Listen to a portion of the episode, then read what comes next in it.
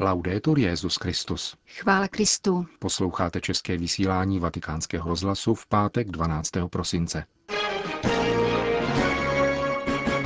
Petrův nástupce přijal poutníky syrsko-katolické církve spolu s jejich patriarchou Ignácem III. Junanem. V druhé části pořadu uslyšíte druhou adventní homilí papežského kazatele otce Kantalamesi. Pěkný poslech přejí Milan Glázer a Jen Gruberová. Zprávy vatikánského rozhlasu. Vatikán. Papež František dnes opětovně vyslovil podporu křesťanům, kteří v Sýrii a Iráku žijí v nelidských podmínkách, které je nutí k útěku. Petrův nástupce vyjádřil svůj soucit při setkání se syrsko-katolickou antiochijskou komunitou, která se v Římě zhromáždila na synodě konané mimo patriarchální území kvůli válečnému stavu. Syrsko-katolickou delegaci vedl patriarch antiochijský Ignác III. Junan. Ústředním tématem papežovy promluvy bylo utrpení blízkovýchodních křesťanských komunit. Vaším prostřednictvím mohu pozdravit všechna vaše společenství, rozptýlená po celém světě. Zejména však toužím povzbudit komunity v Iráku a Sýrii, které prožívají okamžiky velkého utrpení a strachu tváří v tvář násilnostem.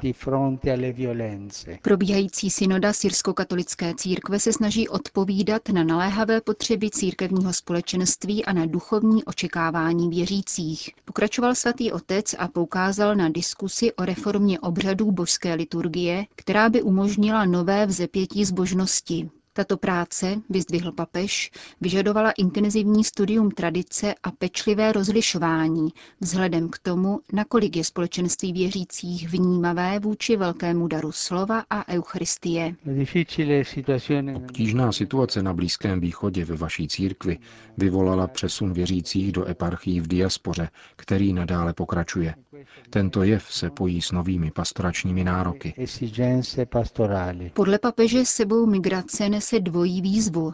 Na jedné straně věrnost původním kořenům, na druhé straně začlenění do různých kulturních kontextů. Pohyb věřících do zemí, které považují za bezpečnější, ochuzuje Blízký východ o přítomnost křesťanů. Věřící za sebou zanechávají zemi proroků, prvních hlasatelů evangelia, mučedníků a mnoha svědců, kolébků poustevnictví a mnižství a jsou naopak konfrontováni s lidmi různé etnické a náboženské příslušnosti.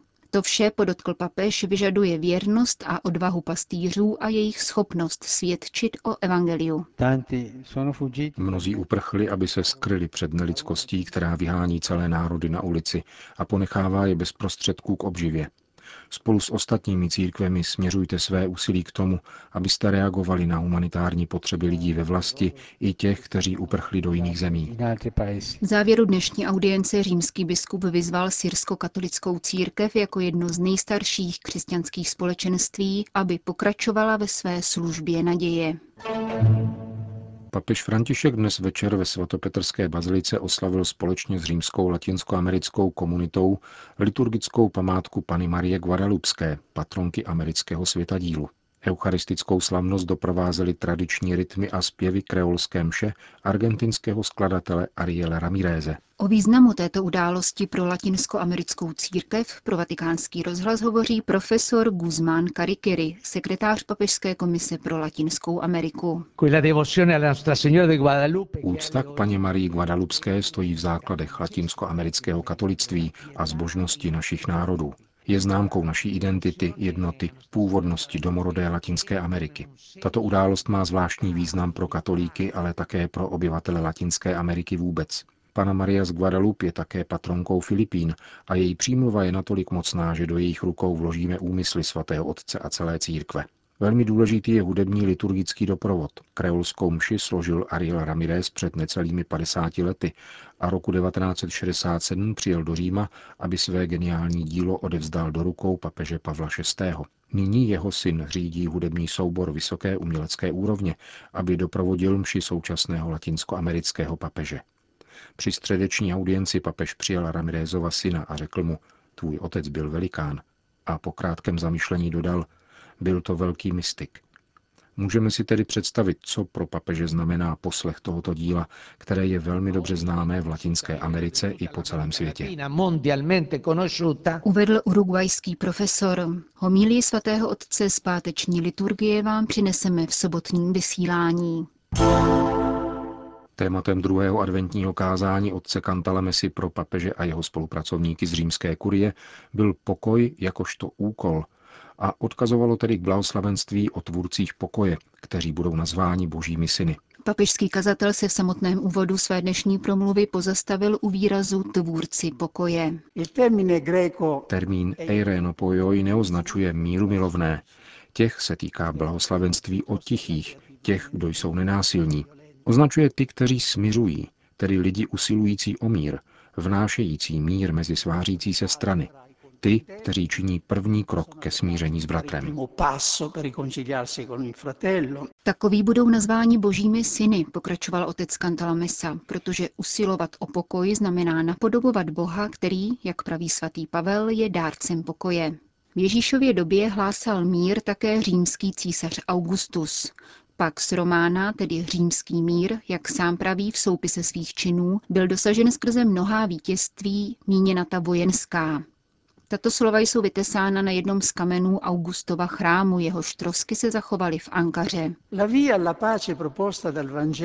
Cesta k míru nabízená evangeliem nemá smysl pouze na poli víry. Platí také v politice. Dnes zřetelně vidíme, že jedinou cestou k pokoji je zničení nepřátelství, nikoli nepřátel.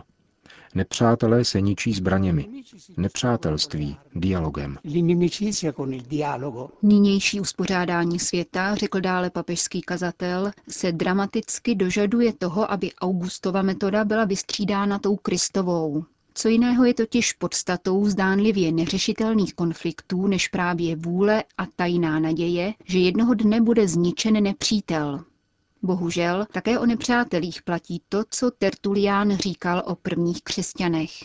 Semen est sanguis Christianorum. Krev křesťanů je zárodkem dalších křesťanů. Také krev nepřátel je vždycky zárodkem dalších nepřátel. Nesmíme si zvyknout na pokračování konfliktů, řekl papež František během nedávné návštěvy Turecka o situaci na Blízkém východě, jako by nebyla možná změna situace k lepšímu. S pomocí Boží můžeme a musíme stále obnovovat odvahu k míru. Jeden způsob, jak být tvůrci míru, často jediný, který zbývá, spočívá v modlitbě za mír. Není-li možné působit na druhotné příčiny, můžeme vždycky působit na první příčinu.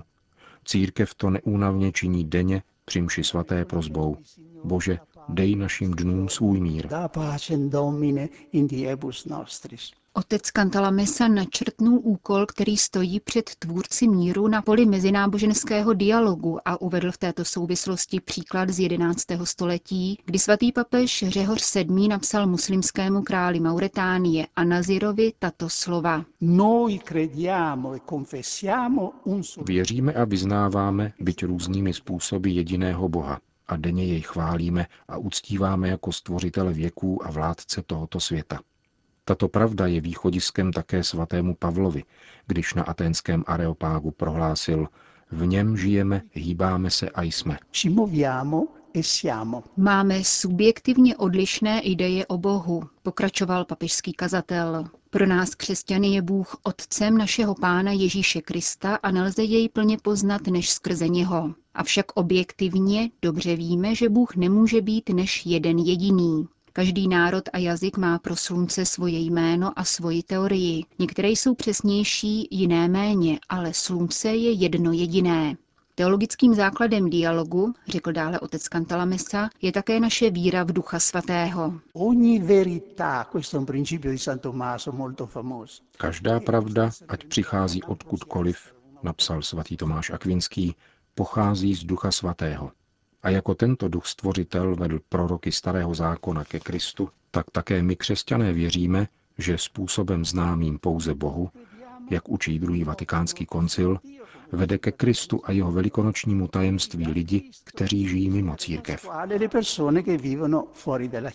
Jeden módní slogan dnes říká, pokračoval na jiném místě otec Cantalamessa, mysli globálně, jednej lokálně. Platí to zejména o míru. Je třeba myslet na světový mír, ale snažit se o mír na lokální rovině. Jak můžeme být my křesťané promotoři míru, když se přeme mezi sebou? Nemám nyní na mysli rozdělení mezi katolíky, protestanty, letniční, pravoslavné, tedy mezi různými křesťanskými vyznáními, nýbrž rozdělení, která často existují mezi příslušníky naší katolické církve v důsledku různých tradic, tendencí či rytů. Skutky apoštolů, řekl dále papežský kazatel, nám podávají vzor opravdu bratrského, svorného společenství, které mělo jedno srdce a jednu duši. Toto vše zajisté není uskutečnitelné jinak než působením Ducha Svatého. Tak tomu bylo také u apoštolů. Před sesláním Ducha Svatého neměli jedno srdce a jednu duši, níbrž diskutovali o tom, kdo z nich je největší a více zaslouží sedět po Ježíšově pravici či levici. Seslání Ducha Svatého je zcela proměnilo, takže se přestali soustředit na sebe a začali se soustředit na Krista. Antičtí církevní otcové a liturgie chápe Lukášův úmysl podat událost letnic jako paralelu k tomu, co nastalo při budování babylonské věže. Ne vždy se však rozumí smyslu tohoto paralelismu.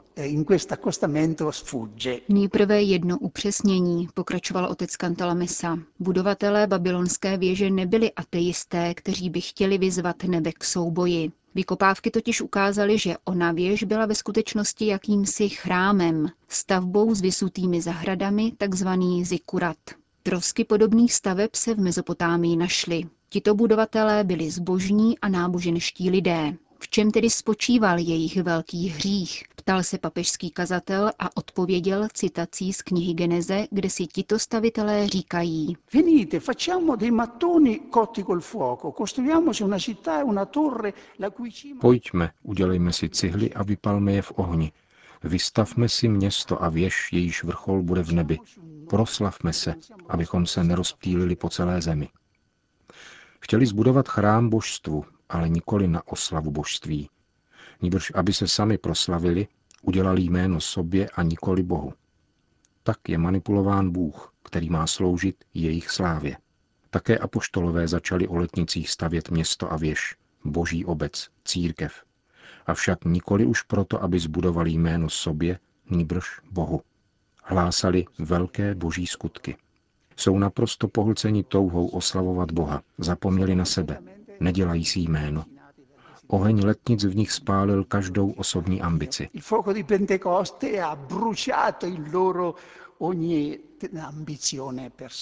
Odtud si vzal podnět svatý Augustin, pokračoval otec Cantalamessa, k napsání svého velkolepého díla o boží obci. Říká tam, že ve světě existují dvě města, satanovo nazývané Babylon a město boží zvané Jeruzalém.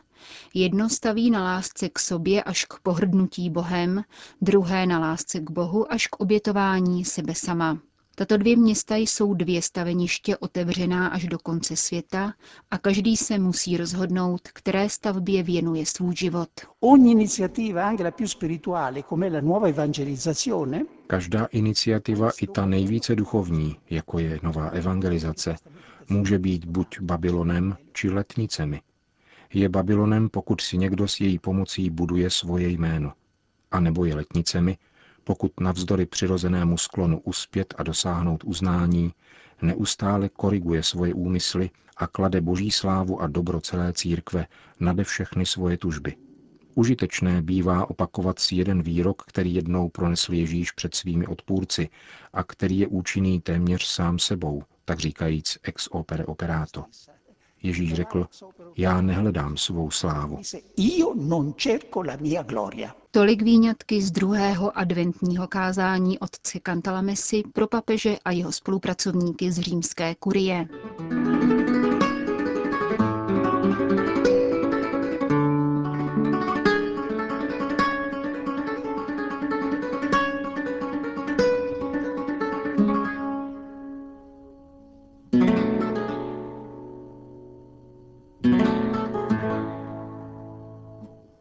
České vysílání vatikánského rozhlasu. Chvála Kristu. Laudetur Jezus Christus.